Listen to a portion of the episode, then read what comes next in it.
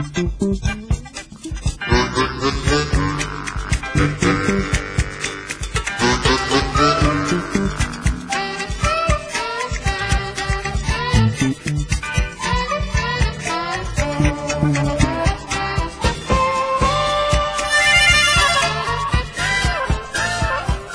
everyone, welcome back to another episode of Ask Alaska, where our listeners send in questions or ask for advice, and I provide the answers.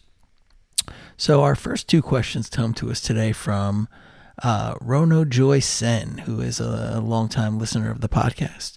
Uh, I believe a Patreon subscriber as well, has been in a lot of our uh, special Patreon events, and he has two questions. The first is who's a rapper or group that most that I like that most people do not? Hmm. I have a lot of groups that I don't like that most people do, but a group that I like or an artist I like that most people do not. Hmm. I kind of lately and, and it could be because I've just been on like some exercise bike kick and it comes up a lot, but I've really enjoyed some Ja Rule lately. Um, and I know most people hate Ja Rule, but I've kind of enjoyed it. You know, it's a little vapid.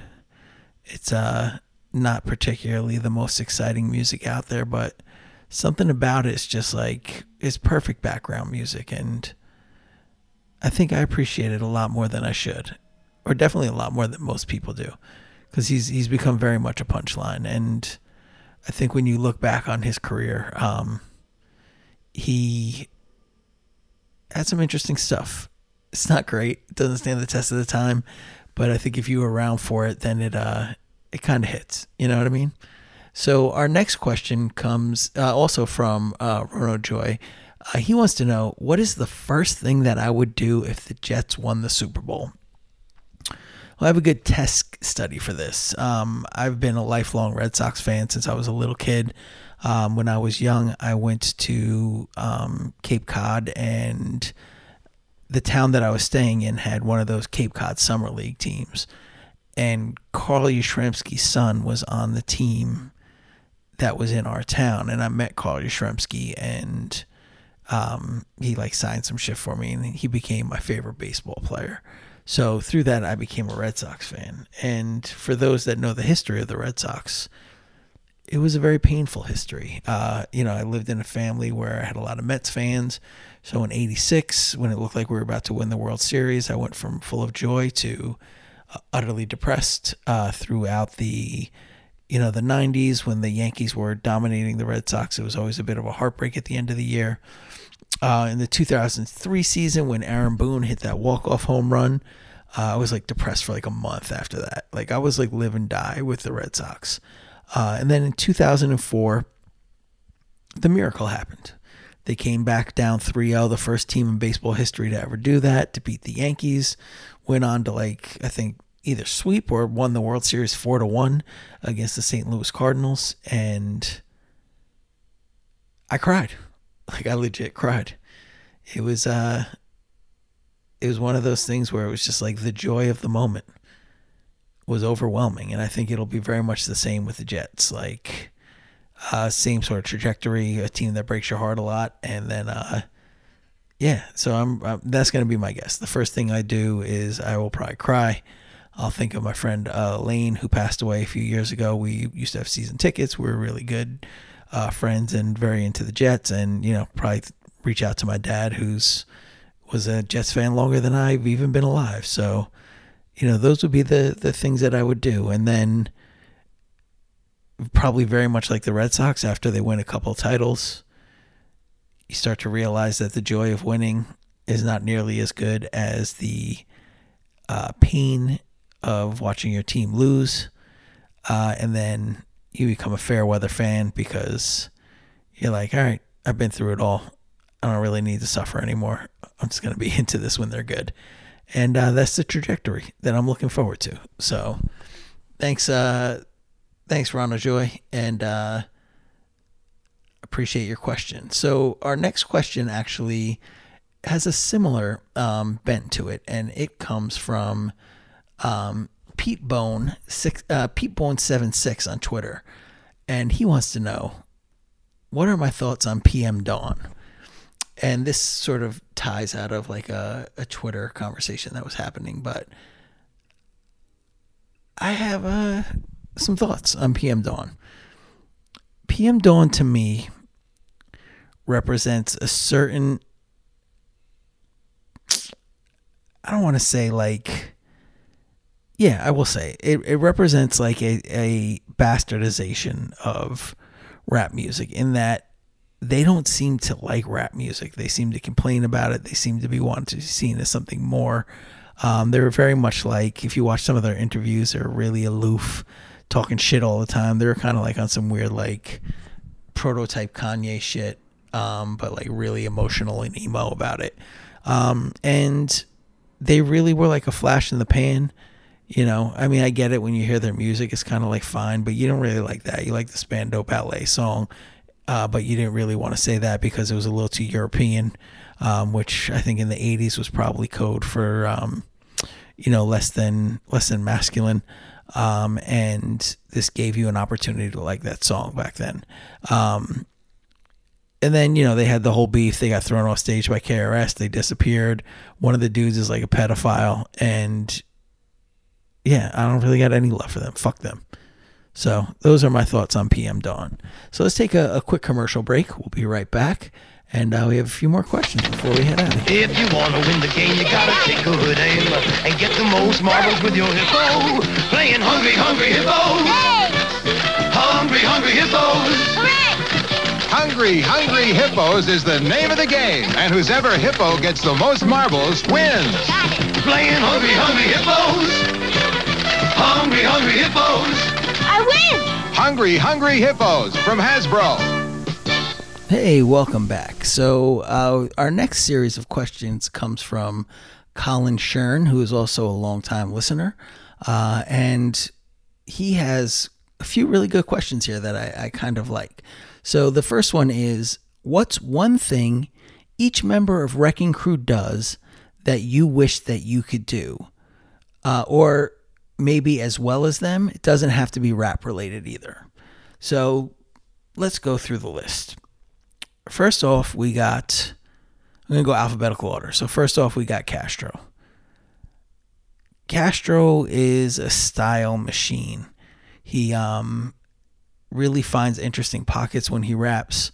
He finds really creative ways of pulling history into songs um, and, you know, sort of laying a contextual language using the vocabulary and sort of whether it's visual or audio vocabulary of hip hop. You have to be a historian to really understand it.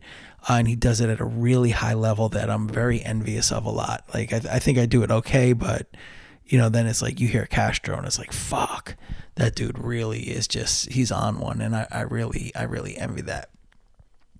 Uh, next up would be Prem. And for Prem, uh, the thing that I really admire about Prem is his experimental um, aspect to his music. Um, he does things that I wish I had the guts to do. Um, his creativity, like especially with like the jazz record he just put out, was really cool, and he has really really cool rock references. Um, I really admire his rock references. Like those are the things that always get me like first when I listen to Prem.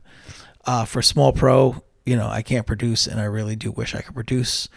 And he is an amazing producer and one of the best in the game. And I wish I had uh, an eighth of his skill. Uh, and finally, Zilla. Zilla writes amazing hooks. Um, I'm really, I really am sort of like in awe of his hook writing ability. Um, it is something that I think keeps getting stronger with every single record. Uh, there's like a looseness to it, and it really fits into all the songs in a really cool way. Um, it's not forced in any way, and and I admire the writing that he does on that. Um, Colin's second question is favorite Megadeth record. Uh, it's probably the only Megadeth record I listen to, which is Peace Sells. It's a fantastic record. It's to me the pinnacle of the the early Big Four records. Um, you know, I think it's like my two favorite are probably that and Among the Living. Um, they're just really cool records, and and I really really love that. Um, next question is favorite rappers ever, not best. Wow, did you guys hear that? That was my dog. Um, favorite rappers ever, not the best, but favorite. Like, who do I enjoy listening to the most? Um, and that's to be probably, I really like listening to Freestyle Fellowship. They're a really cool act. They do really like creative and wild shit that I just get utter joy out of. Um, Souls of Mischief is is another group that really like is just great to listen to. Um, Jay Z like that like '99 era Jay Z like right around like Volume Three, uh, and the the uh, Roc La Familia record that Jay Z versions there is great. Um, excuse me, Ghostface circa like Wu Tang Forever through probably Bulletproof Wallets is just a joy to listen to. Uh, Andre 3000. Um, I mean, my favorites are the ones that I think are the best, quite honestly. Like, I mean, I guess I really love listening to Nori. I don't know if he would be considered technically the best, but I think he does something that's really special and unique uh, that nobody else really does. So, like, you know, people like that, those are people that I I really enjoy listening to the most. Um, I kind of stay away from a lot of underground stuff, not because I don't like it. Um, it's just that it's a heavy listen, and I quite don't have time in my day like that anymore. I'm too old to be listening to heavy shit. Um, so, okay, and we're coming to the final two questions, and one is uh, how can we stop Castro's levels from clipping in every episode? Uh, Castro's got a mic now; he doesn't really clip anymore, so. Um, I think we I think we've achieved that. And the final question is, when when are uh, Dove and I going to put out a whole record? We need it. Well, Colin, Dove and I are in the process of doing that. We already have 10 songs done. I have another three that we're going to record, uh, I think next weekend, hopefully. And then, you know, we might kind of very well be done with a record at that point. So it's coming. I don't know exactly when it's coming, but it's coming real soon. So keep an eye out for that. Let's take another quick break and we're going to come back with our final question. Color TV, get a car stereo, a CB, Sony Betamax, TV video game. Get it now during Crazy Eddie's double barrel Lincoln and Washington's birthday sale. Shop around, get the best prices you can find, then go to Crazy Eddie and Crazy Eddie will beat him. Call 645-1196. Remember, Crazy Eddie guarantees you the largest selection, professionally staffed service centers, and the guaranteed lowest prices. So go to a Crazy Eddie superstore now during Crazy Eddie's double barrel Lincoln and Washington's birthday sale. So we're back with our final question of the night. Uh, and this one comes from Paul Yanakino, aka DJ Pawl, aka Pawl, spell it with a W, not with a U, the uh, producer behind the group Hangar 18, which you may or may not know of. Pawl wants to know what the fuck happened to Kanye? So, I think it's not so much what happened to Kanye. I think Kanye's always been crazy. I think he's very much in the the Mike Tyson mold of he had somebody in his life that was able to keep him sort of locked in and medicated or whatever like you know basically away from latching on to the more impulsive um, sort of troubled sides of himself. Uh, that's his mom. And when his mom died he slowly started to erode mentally uh, I think you know we're definitely looking at somebody who is bipolar, admittedly bipolar. Um, seems to be going through an episode right now. Um, but to me, what's more troubling is the way that the culture at large has um, reacted to Kanye. I think that he has become an avatar for everybody's issues. He's being used by people on you know the right side of things not the right side meaning the good side the right like of the political sphere um to sort of be like see like he he's telling you the truth about these people uh, but they don't give a shit about him. If he was on the other you know when he was like george bush don't care about black people. He was the biggest villain ever. So they don't actually give a shit about him. They're just using him to further their own cause. And the thing you're seeing on the other side is that you have shitty opinion writers or like think piece type motherfuckers or just like you know i'm gonna make a thousand post twitter thread about this motherfucker kanye and use him to prove my point about why x y and z is bad but nobody's addressing the fact that this dude's suffering through mental illness nobody's really holding themselves accountable for how they talk about Kanye. Um, you know, Kanye has problems that are not being addressed or seemingly not being addressed, you know, from from the outside perspective looking in. And he's being sort of taken advantage of and used as a symbol of whatever is helping your side of the culture war, which is really kind of fucking disgusting. Because what's going to happen is eventually something bad is actually going to happen from Kanye. Either he's going to hurt somebody or hurt himself. And all these same motherfuckers are going to still use him to prove their point. And then they're going to be like talking about, like, we're going to use him as an avatar for mental illness, or we're going to use him as an avatar for what woke fucking people do to, to other people. And not a single one of them is going to look at their own behavior and how it contributed to this cycle of negative behavior and it's really fucking disgusting because it's it's lazy journalists, it's lazy culture warriors, it's lazy fucking bullshit that is driving all of this.